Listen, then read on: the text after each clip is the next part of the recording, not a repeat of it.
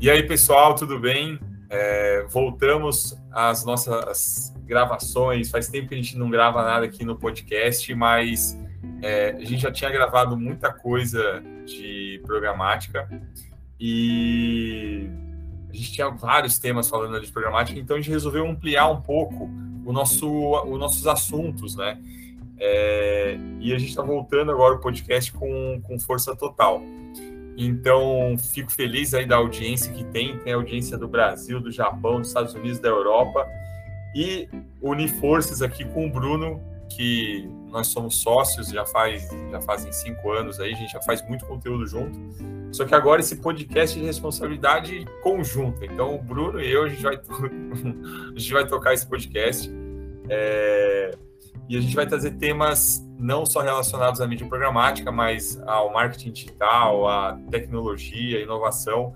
Às vezes eu vou conduzir com alguma entrevista, às vezes o Bruno vai conduzir com outra entrevista, e às vezes a gente vai estar junto aqui batendo um papo, tá? Você pode seguir é, a Display nas redes sociais, então você pode seguir no Instagram, você pode seguir no YouTube e também aqui no podcast que a gente vai falar. O, hoje a gente vai falar de tendências para tendências de marketing digital para 2022 e com três temas: metaverso, NFT e mídia programática. Brunão, é, a galera já te conhece, mas eu acho que vale você se apresentar um pouco aí para quem está ouvindo a gente agora. Boa, boa.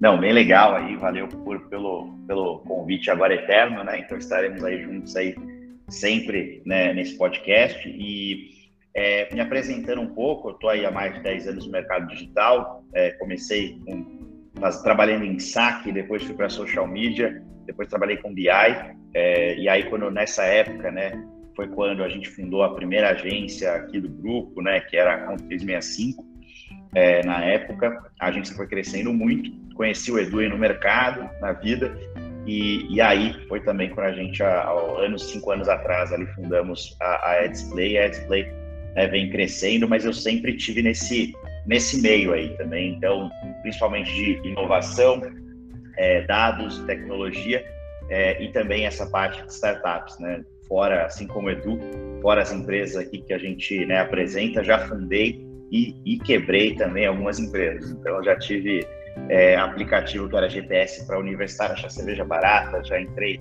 no mercado de comida congelada, a gente faz, faz de tudo um pouco e aprende muito, né? O importante é, às vezes, mais que o resultado é o aprendizado, então por isso que a gente também vai abrir um pouco o leque, vamos falar de programática, vamos falar de várias coisas, e a gente começa com esses temas aí que o Edu falou. Boa, e até no futuro, Bruno, a gente pode falar até de empreendedorismo, né? Porque é. se somar todas as empresas que você já teve, abriu, é, vendeu, quebrou, e as empresas que eu também passei por isso, a gente tem uma experiência acumulada de umas 20 empresas. Então, assim, eu acho que vale compartilhar isso com, com todo mundo, né? Total, até para quem está querendo empreender, acho que saber, né? Porque às vezes o pessoal vende muito lado bonito, né, da, da história, mas tem um é. lado da, tem um lado, tem todo um outro lado que é que é o que é e talvez é importante falar sobre isso. Acho ótima ideia. É, o, o, glamour que entra no LinkedIn de ter uma empresa é maravilhoso, mas ninguém fala como que são as brigas com sócios ou, ou com o financeiro depois. É, o imposto que vai chegar lá, quer queira, quer não. Pois é. Bom, aí, Bruno, eu pensei no seguinte: é, como NFT e metaverso são assuntos muito quentes, a gente começar falando um pouco de tendências de programática para 2022. É, eu até confesso que eu, eu, eu sou um cara fã de podcast e eu ouço podcast de, de outras empresas e, e, do, e do, da IAB também, que é a Associação do Nosso Mercado, né? E, e o que eu tenho ouvido falar é que esse ano o que na mídia programática o que pode predominar é a questão do áudio e do vídeo. O que, que você acha, cara? Então, muito bom. É, o áudio e o vídeo, né? O, o, o, o, vídeo é uma coisa que a gente sempre fala, é, que vai ser o ano do vídeo, o ano do vídeo, o ano do vídeo. Mas, de fato, agora o vídeo, ele, junto com o áudio, né? Ele está num momento muito, muito interessante. Primeiro porque o áudio, de fato, está acontecendo. Então, o podcast, que é uma coisa extremamente antiga, está tendo uma adesão muito maior. E quando tem o podcast misturado com o vídeo, você também está tendo esse formato né, crescendo muito. É, apesar até uma coisa que eu brinco, assim, é, há um ano atrás, dois anos atrás, a Globo fez uma, uma propaganda onde eles falavam para você virar o teu celular para fazer um vídeo de final de ano, né? É, porque não é natural o celular estar na horizontal e sim na vertical, mas a horizontal é o tamanho da TV, né? Então você tinha que colocar no mesmo frame para eles poderem transmitir na TV. E isso foi uma coisa até meio maluca, né? Hoje em dia é um pouco impensado, mas muito se lutou para entender que vídeo não é um tipo de vídeo, são N tipos de vídeo, né? O vídeo cabe num celular, é o vídeo que cabe amanhã num relógio, é o vídeo que cabe né, num, num, num dispositivo inteligente, né? Por que não? Né? Então, dispositivos inteligentes que transmitem vídeos.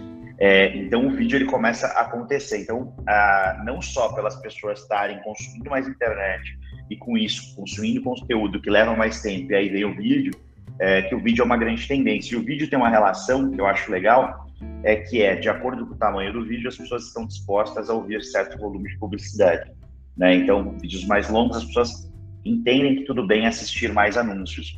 Né? E se a gente for fazer uma conta do aí, uma, uma, um questionamento aí polêmico, você assiste um programa na TV, certo? Viu lá? Beleza. Quando você vai ao intervalo, você assiste X propagandas, né? Até o intervalo voltar é, na mesma quantidade de tempo, uma hora de programa, a quantidade de propagandas que você viu versus que você veria online, será que é maior, menor ou igual? Né? Porque o vídeo online você pode pular, na TV a gente aceita passivamente. Pois é, pois é. é... E, e, e, às vezes a gente está, não sei, por exemplo, navegando no YouTube, a gente vê um anúncio de 5 segundos, a gente já se irrita. Aí fala, pô, esse anúncio de 5 segundos só que na TV a gente está habituado a ficar vendo 30, sei lá, 15 minutos de programa e depois 3, 4 minutos de intervalo, né? É, e, e, os anúncios da internet, ele, eles são curtos, né? Não tem, tem anúncios mais longos, mas normalmente são 5 segundos. Eu fiquei até pensando, né? A gente vai fazer um áudio aqui, um, podcast de 20 minutos, eu vou fazer uma propaganda no meio da edição.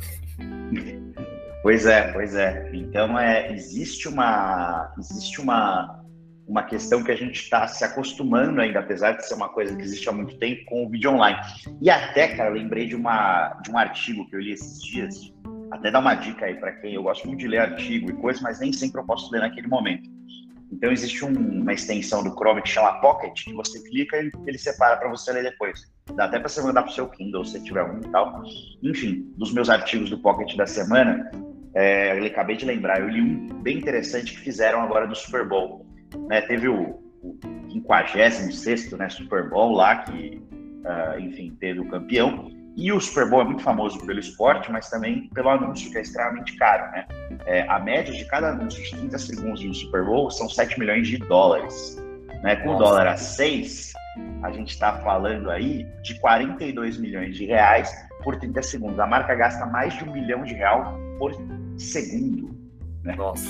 É, é, muito dinheiro. Mas por quê? Porque, pô, é a maior audiência né, que os Estados Unidos tem. Os Estados Unidos para para ver isso, né? É tipo uma final de Copa do Mundo para os caras. Só que olha que interessante. É, uns caras de uma universidade lá, que é de, tanto de, da Califórnia como de Delaware, eles fizeram uma parceria e usaram uma tecnologia que chama TV Vision. É, que, que ela faz? Ela coloca câmeras e microfones na principal TV de cada residente. Então os caras vão lá na casa de uma galera e botam lá é, as câmeras, né? E aí eles mapearam mais de mil residências, mais de 3.600 pessoas, para entender como que as pessoas estavam interagindo, né, com uh, com anúncio. Por exemplo, cara, se a pessoa tá, tipo, ela se mexeu, ela se emocionou com o anúncio, ela cruzou o braço, ela balançou a cabeça, expressão do rosto, N coisas, né? Então os caras pegaram um monte de dados, né? E aí, sabe o que, que os caras descobriram? Que é mais maluco, claro, N dados sobre como as pessoas reagiram às propagandas, ao jogo e tudo mais, que um terço das pessoas aproveitavam o intervalo para ir no banheiro, para sair da sala, para ir pegar um negócio na cozinha. Ou seja, você pagou mais de um milhão de reais por minuto de anúncio. E o pessoal e um sai na hora. pessoas saem na hora. Então, no digital, você sabe exatamente quem saiu. E às vezes, por exemplo, no YouTube, só paga por quem não pulou. Então, eu acho que a gente tem que começar a revisitar aí. É uma tendência o vídeo, mas a gente revisitar também como que a gente entende o vídeo, né, Legal. E aí, voltando para o Brasil, eu lembrei de, um, de uma pesquisa que eu, que eu li, até escrevi é, para a próxima sobre isso, é que a, a, a, população brasileira é mais feminina, né? E o acesso à internet também. E daí eu estava vendo que 56% dos vídeos vistos é, em 2021 foi pelo público feminino, então 56%. É, com mais, fora o aumento da visualização dos vídeos, né? Então, com mais pessoas vendo vídeos, tanto homens quanto mulheres, a gente tem aumento de, é, de inventário e, e isso faz o preço diminuir, né? Então, por exemplo, se eu vou anunciar na home de um grande portal, se aquele inventário não aumentar, como eu estou no leilão, né, eu vou acabar pagando mais caro para aparecer. Nos canais de vídeo, como está aumentando o inventário, eu pago menos. Então, será que no, quando a gente fala, ah, 2022 é o ano do vídeo, vai, tipo, para quem está planejando agora fazer uma, uma estratégia, eu migraria minha grana para o vídeo, porque ele é mais interativo e eu pago menos. Exato, exato, exato. E o vídeo, né, uma métrica que a gente tem aqui, a gente olha sempre ele pelo CPV, né, o custo por view, do que pelo CPM. Se a gente for padronizar ele pelo CPM, nem sempre ele vai fazer sentido. Porque às vezes eu vou ter um CPM alto, mas uma taxa de visualização boa, e o que eu tenho que entender é quem assistiu. E eu migraria, sim, boa parte para vídeo. Eu acho que no vídeo, até estava conversando isso ontem com um cliente, cara, é, o vídeo ele tem uma oportunidade legal para você reforçar uma mensagem a um baixo custo e passar uma mensagem legal para esse cara não só, claro, no YouTube, que é o grande canal, mas programaticamente milhares de zilhões de telas ali, de celulares, é, de outras coisas que a gente pode ativar programaticamente. E também, né, programaticamente YouTube, né? A gente tem casos aqui, né? Sim, sim. É, tem casos de clientes, né, que falei que anunciavam no YouTube é, e depois vieram fazer programática com a gente e com a mesma verba conseguiram mais visualizações, pagar, pagamentos ali no CPV, enfim. Eu não vou abrir o cliente aqui, mas é cliente grande, de banco, enfim, e dá super certo. Bom, beleza, vídeo, é, é, a gente sabe o, poder do vídeo, o quanto é interessante, o como está mais rentável. E, e o áudio, como que a gente trabalha o áudio? Assim, por exemplo, a gente está gravando um podcast aqui, como que o, o Spotify é, abre caminhos para a gente divulgar dentro, do, dentro de um. De quem, para quem está ouvindo. É um anúncio que é, é, é, dentro do. Não é dentro do podcast, mas é dentro da programação, é, é um, é um banner, é um áudio. O que, que, tá, o que, que a gente pode oferecer? Boa. É, hoje, é, entre músicas, né, para os usuários free, no caso do Spotify, é, ele tem essa questão do anúncio. Ah, tem até um debate muito maluco, que, por exemplo, né, eu estou transmitindo via Spotify no podcast e o meu patrocinador é a Bruniedu Paletas SA, por exemplo, é uma empresa que não existe. E aí eu poderia agora falar, pô, nome Bruniedu Paletas SA. E eu estou colocando uma propaganda dentro de um conteúdo de uma plataforma que tem propaganda. É, mas, é, tirando isso, hoje as soluções que tem na mesa, né, uma das mais avançadas é do Spotify, onde você consegue segmentar por gênero de música, por alguns dados demográficos, por algum gosto, por algum tipo de consumo. E eles conseguem, quando o usuário está usando em algum tipo de plataforma, né, então o cara está no celular ou o cara está no computador, colocar um banner de apoio. Então, fora o áudio, ao mesmo tempo, sobe um banner ali de apoio com imagem, com item clicar. Então, só que eu acho que a gente ainda está muito no começo. Acho que vídeo está muito mais bem resolvido, né? Porque vídeo, por exemplo, né? Ontem estava até tendo um papo sobre isso. Você tem o Rewarded Video, né? Que é um formato de jogos. Como é que é o Rewarded? Você está jogando Candy Crush, acabou suas vidas. Você assiste um vídeo de 10 segundos e ganha uma reward, ganha uma recompensa. Né? A recompensa é ganhar mais uma vida no jogo. Pô, legal, funciona. No áudio, a gente ainda não tem, né? Por exemplo, aí fica a dica aí, ó. Alô, Spotify, contrato. É. Mas é, você poderia ter, por exemplo, uma plataforma de streaming, o rewarded áudio, que seria o quê? Eu assisto um anúncio e hoje o único benefício que eu tenho é não pagar a plataforma, mas eu poderia, tipo, se eu assistir mais anúncios, eu ter uma playlist que eu posso pular quatro vezes, uma vez a mais. Então, você ter essa mecânica de recompensa também. Então, hoje o áudio ainda tem poucos formatos, né? A gente ainda tem as. Você tem uma, uma grande plataforma que domina o mercado de streaming, que é o Spotify, depois tem Deezer, tem essa galera, é, mas você ainda tem as rádios ainda não fizeram essa migração do online ali. Uhum. Claro, qualquer rádio que você quiser hoje vai ter uma versão online, mas não, não é uma coisa que todo mundo usa, que monetiza, né? Ainda, ainda é muito pequeno versus o potencial que tem, né? O que é uma Jovem Pan no, no off, que é uma Jovem Pan no on, né? Que é uma Sim. mix.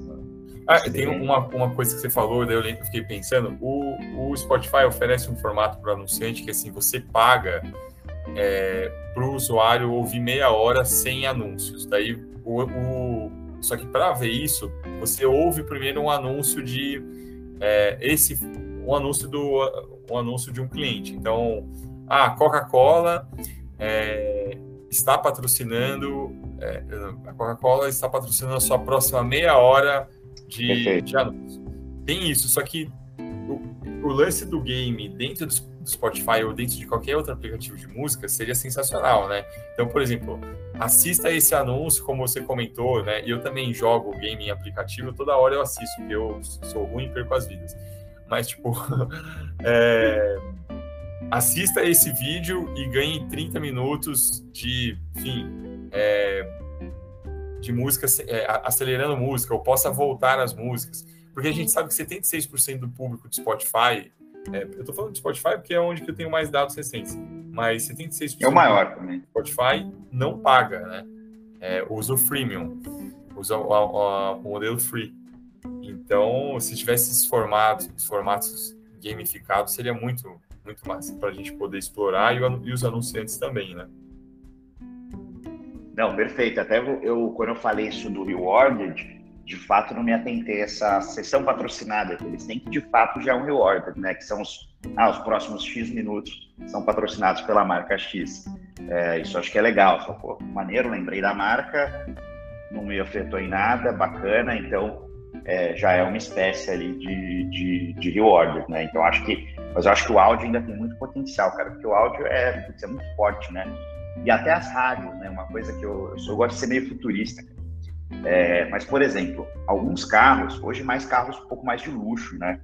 É, o carro ele já tem, você consegue colocar um chip dentro do carro. Uhum. É, seja um chip tradicional, seja um electronic SIM, né? Que é o que a gente tem, por exemplo, no Apple Watch. Né? Você não coloca um chip dentro dele. Ele gera um chip virtual com base no chip da sua operadora. É, então esse carro ele está conectado à internet. Então, por exemplo, a BMW ela tem um serviço de concierge. Então, se você, cara, sei lá, você quer uma reserva num restaurante, alguma coisa, você pode pedir ali que o carro se conecte. Ou, por exemplo, furou um pneu, o carro já manda um sinal para as oficinas mais próximas ali, é, falando, pô, tem um cara aqui, ó, que pode parar aí com o pneu furado, sei lá. Isso é possível, né? Com os carros conectados, isso conectado às rádios, você poderia, por que não, ter essa tecnologia digital do anúncio melhorada com base no cara que está dirigindo, por exemplo. Então, o cara está numa cidade específica, o anúncio pode mudar. É, antigamente, a nossa rádio ela ficava terrível, aí você começava a caçar lá umas rádios locais para pegar alguma coisa para o sinal ir embora. Mas hoje o cara pode ouvir a rádio da cidade dele, em qualquer cidade, e ter uma proposta ali personalizada pelo local que ele está. Então, isso pode, cara, acontecer daqui a poucos anos, né? Então, é uma coisa que é, é tá aí fazendo a, fazendo a curva, né? Então, acho que áudio ainda está no comecinho, da curva, assim, sabe? Sim, sim. Bom, beleza, então, Bruno, vamos, vamos em frente aqui, porque tem um monte de coisa para falar, mas vídeo e áudio aí tem muitas oportunidades. O pessoal que está ouvindo, saiba que dentro das ferramentas das plataformas de mídia programática que a gente utiliza, a gente consegue fazer várias segmentações, então é super bacana. É, aí eu separei aqui dois temas, o metaverso e, e NFT. Vamos falar de NFT primeiro, vai. Tem que querer aqui, né? para dar aquela dinâmica. É, o que acontece? O NFT, ele, né, para quem não, não conhece, aí, só ouviu falar, na realidade é uma sigla né, para Non-Fungible Token, uh, que basicamente seria um, vai tradução livre aí, é a tradução preguiçosa, né? É um token não fungível. O que é um token não fungível? É um token, né, então é um ativo digital ali, que ele não pode ser modificado. Então, ele é aquilo e aquilo ele é. Né? Dando um exemplo no mundo real, o que, é um. Por exemplo, o Bitcoin é um token infungível. Né? Eu posso trocar o meu Bitcoin com o Bitcoin Edu e a gente transaciona, ele sai de uma carteira, vai para outra. Você não sabe, né? Você sabe que é, você tem aquele código ali específico, aquela parcela dos Bitcoins que existem. No caso do token não fungível, ele garante que aquilo é único. Né? E isso começa a ter algumas aplicações, por exemplo, no mercado de arte. Porra, como é que eu vou garantir que aquela imagem, sei lá, que a Mona Lisa é ela mesma? Né? Como que o museu faz isso hoje? O museu ele faz uma coisa chamada COA, que é Certificate of, of, uh, of Certificate of Authenticity. Então seria o certificado de autenticidade daquela obra. Então alguma instituição renomada assina e fala, olha, essa obra é de original e boa. E assim funciona, né? Só que assim, claro, a Mona Lisa é um exemplo muito esdrúxulo, mas recentemente comprei um, um, um grafite de um cara é, no eBay, num leilão, venci o leilão e veio um certificado de autenticidade que aquele grafite foi feito por aquele cara mesmo. Agora, assim, sendo extremamente sincero, tem uma chance muito grande daquele certificado ser falso. É, tem, cara, qualquer pessoa poderia ter pegado lá e colocado. Claro, essa é uma galeria mais renomada, eu posso acreditar mais, mas enfim, é um cara de tipo, certa confiança, era, mas pode ser falso. Quando a gente está falando de um NFT, um token não fungível, ele pode ser criado pelo próprio artista. E esse registro de que aquilo é, é original, ele fica registrado numa blockchain, que é um livro público, né? A blockchain é que nem quando a gente ia no mercadinho do seu Zé lá e o cara colocava lá o, a lista do fiado. É, é, um livro que todo mundo tem acesso, todo mundo sabe quem editou, ele é feito a caneta, sabe se apagou, sabe se mexeu, sabe se alguém tentou burlar. Então, basicamente, é isso. É o que acontece. Hoje é um mercado de muita especulação, né? Mas as pessoas começaram a, a falar, pô, eu posso criar obras de arte digitais elas são únicas e elas têm um valor por ser única, né? A gente, como ser humano, é muito maluco, né? A gente tende a pagar mais caro pelo, pela bolsa que só existem 10 do que pela bolsa que existem 10 milhões. Mas isso pode não fazer tanto sentido daí que só tem 10, né? Eu faço cerveja artesanal, é uma cerveja super rara, mas não é por isso que as pessoas me pagam mil reais uma garrafa. Elas uhum. nem pagam, por sinal. Então, então o NFT ainda tem essa questão, mas basicamente, não sei se ficou claro aqui, ele é um ele é isso, assim, ele é um, ele é um registro de que aquilo é único, né? E aquilo gera um ativinho, uma coisinha única ali, que aquela pessoa pode falar e chamar de sua, né? É, por curiosidade, eu coloquei aqui no Google NFT e aparecem alguns temas, né? Aí apareceu quantidade de NFT, um NFT 82 centavos. Então, isso ajuda a balizar quando eu quero vender alguma coisa e vou usar por NFT, certo? Tipo, ah, Quantos NFT vale aquilo, é isso? É, mais ou menos. Na realidade, tem uma moeda chamada NFT, que é um token que foi usado para transacionar ali NFTs, mas o NFT ele pode ter o valor que quiser, né? Então, por exemplo, o Neymar ele comprou um, existe uma série de NFTs muito famosas que chama Bored Ape uh, Yacht Club, uma coisa assim, mas enfim, são uns macacos, é uma série de macacos. Esses macacos começaram a ser comprados por celebridades. Então o Neymar mesmo, ele comprou duas, pagou coisa de 3 milhões, 2 milhões na outra. O Justin Bieber pagou não sei quantos milhões também numa outra. São NFTs caríssimos. Aquele Jim Fellow do Saturday Night Live também tem um. Enfim, começou a virar um clube dessa galera multimilionária, né? Então, o que, que acontece? Esse NFT, em teoria, ele te dá acesso a um clube exclusivo, ele é tipo um ingresso. Né? Então, a, as pessoas começaram. Então, o NFT ele pode custar quanto alguém quiser. Né? Até o NFT mais caro da história é, deve ser uma coisa absurda aqui. Eu vou puxar, foi o The Merge. É, ele foi vendido por 91 milhões de dólares. É, isso aí em real, né, para dar uma proporção, a gente está falando de 550 milhões de reais. É, é, o faturamento de uma empresa listada em bolsa, isso aqui. É, por uma arte virtual, por um JPEG, é, com um certificado de que aquilo é único, que aquilo é daquela pessoa. Né? Teve até um cara que ficou rico, Edu, empreendedor. Ganhou, é. Ele vendeu o NFT dele por quatro, mais de 400 milhões de reais. É, que, é, e basicamente ele fez o seguinte: é, chama the, uh, os primeiros 5 mil dias, chama essa obra dele. Ele pegou 5 mil dias e tirou uma foto dele mesmo. E montou um mural com essas 5 mil fotos, transformou isso no NFT e vendeu online. Né? E aí ele vendeu ali por mais de 400 milhões de reais, foram 69 milhões de dólares nessa obra. Então, normalmente esses NFTs eles rodam na rede da Ethereum, que é uma moeda que concorre com o Bitcoin, seria a segunda moeda hoje no mercado, e ela, ela é uma moeda que propõe um pouco do que a gente chama de Web 3.0, é, que é essa, essa web colaborativa, onde as pessoas criam as coisas, é, e, e o NFT ele pode valer o que for. Então, um NFT uh, tem NFT baratinho, tem NFT caro. Eu tenho alguns aí. É, Você criou um, um NFT? Nunca criei, cara. Eu comprei um, comprei um de uns amigos que tem um joguinho lá para enfim, para prestigiar. É, e eu tenho um coelhinho também, que é uma graça, que eu, eu, eu tenho ele em NFT, um coelhinho comendo uma panqueca assim. É... Entendi. Não, eu, tenho, eu vi, eu estava vendo um vídeo aqui ensinando como criar o seu próprio NFT. Então, como esse vendedor que vendeu uma obra de arte, eu posso criar alguma coisa também e falar, não, vale tantos NFTs e colocar disponível para venda.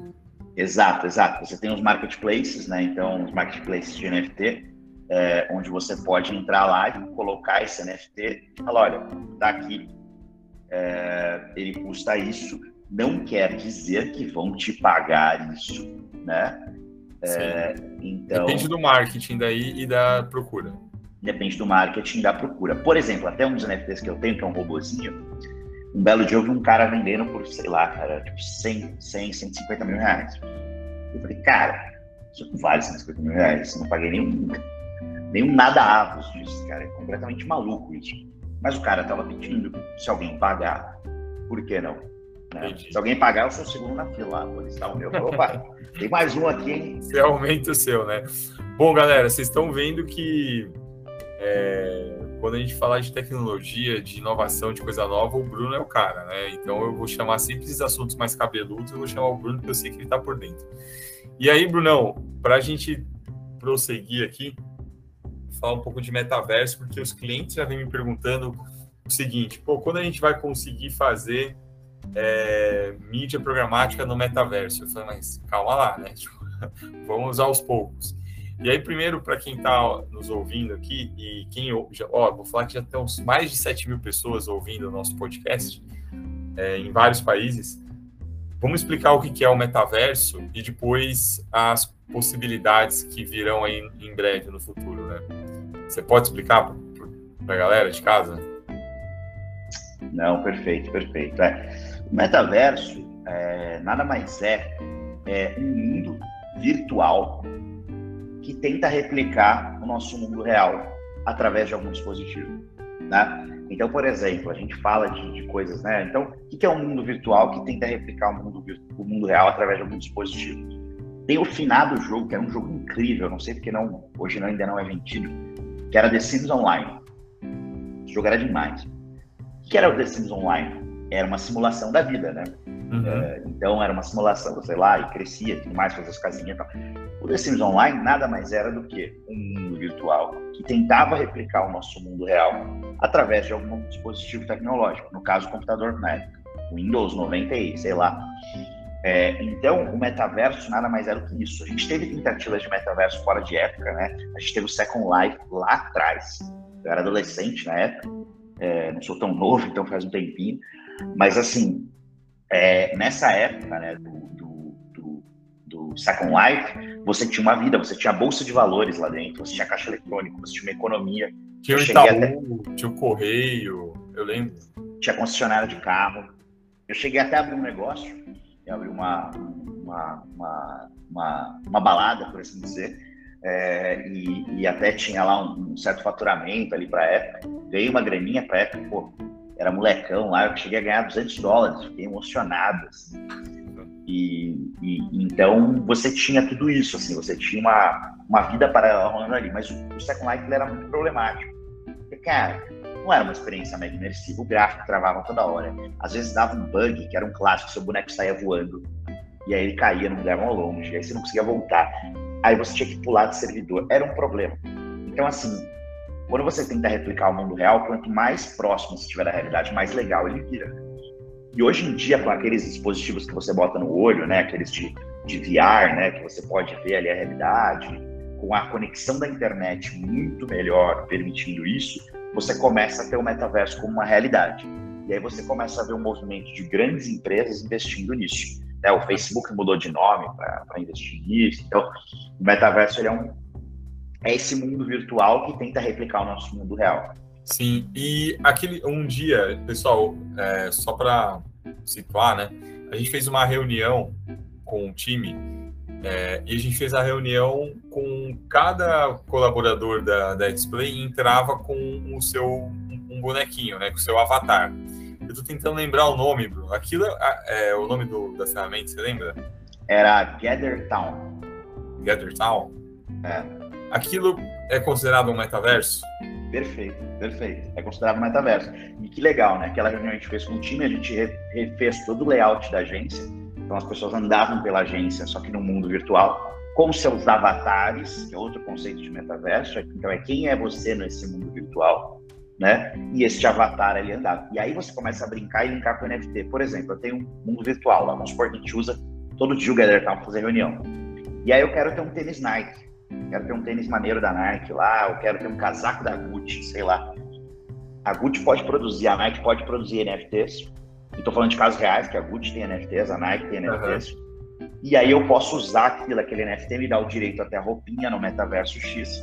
E aí eu, pô, tenho o meu avatar lá, porque a gente tem também o nosso avatar, fazer um, um cara que a gente se identifique, ou quem a gente gostaria de ser, ou quem a gente quer ser no mundo paralelo, né? Às vezes não, a gente não precisa ser só uma pessoa só na nossa vida, a gente pode ser vários né? Então, basicamente, é, aquilo é o metaverso, sim, e, e, ele linka com o assunto NFT quando a gente começa a ver as possibilidades de, de você viver no mundo virtual, sabe? Entendi. Eu viajei longe agora, Bruno. Lembra daquele filme que chamava Avatar? Hum, sei, do, da Galera Azul? É, da Galera Azul, que você, tipo, se conectava ao...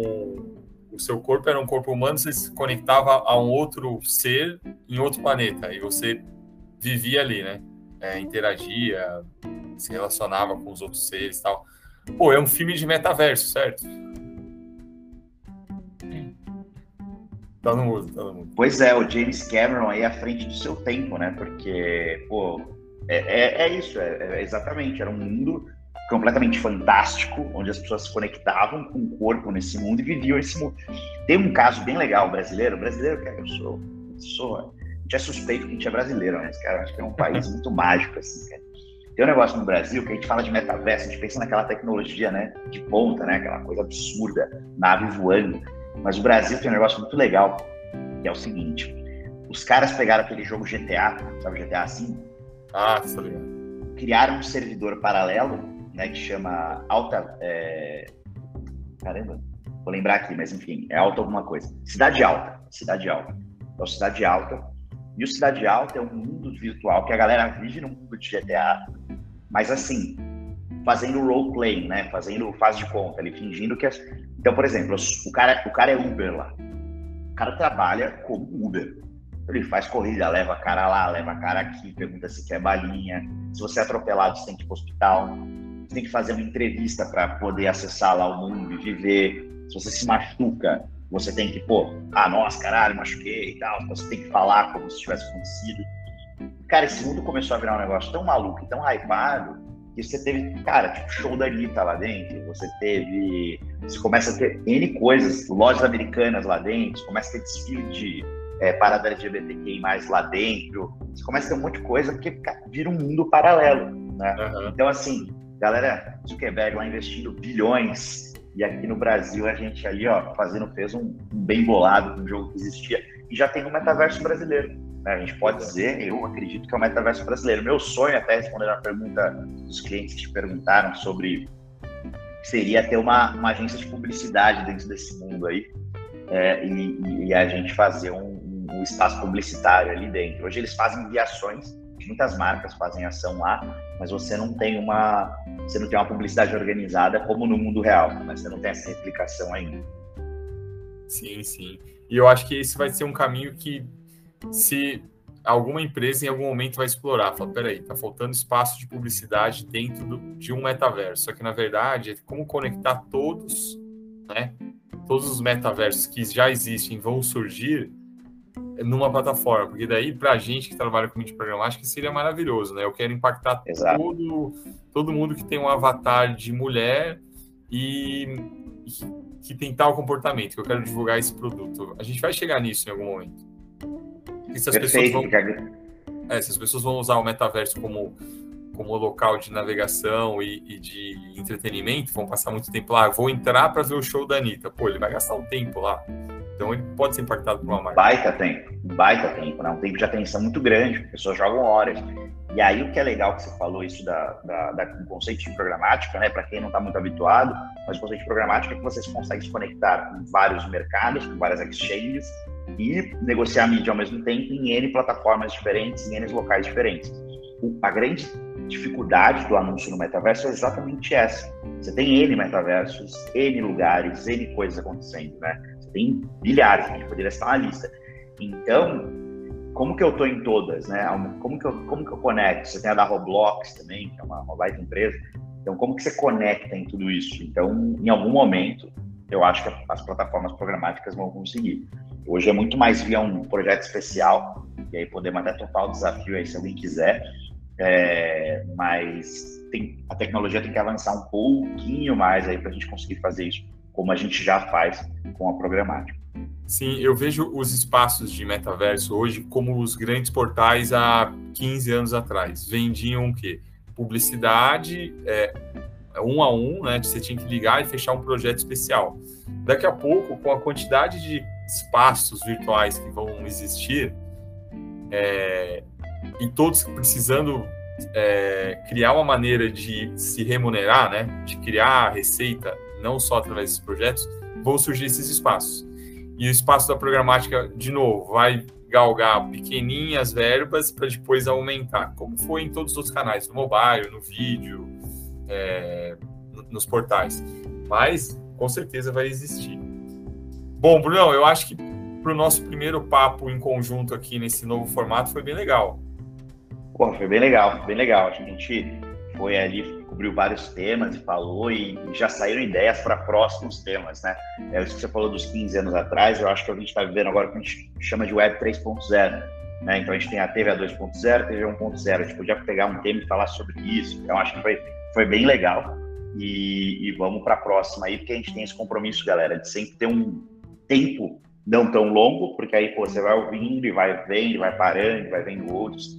Então a gente encerra aqui, mas volta em breve. Boa, boa. Então é isso, gente. Obrigado, Dai, do marketing, obrigado a Mafê. Brunão, valeu. A gente volta com outros temas. Talvez a gente convide alguém, o pessoal lá da Kingley, convide para falar de assuntos diferentes. Mas em breve a gente está de volta. Valeu, um abração. Valeu, Bruno. Obrigado. Valeu, pessoal.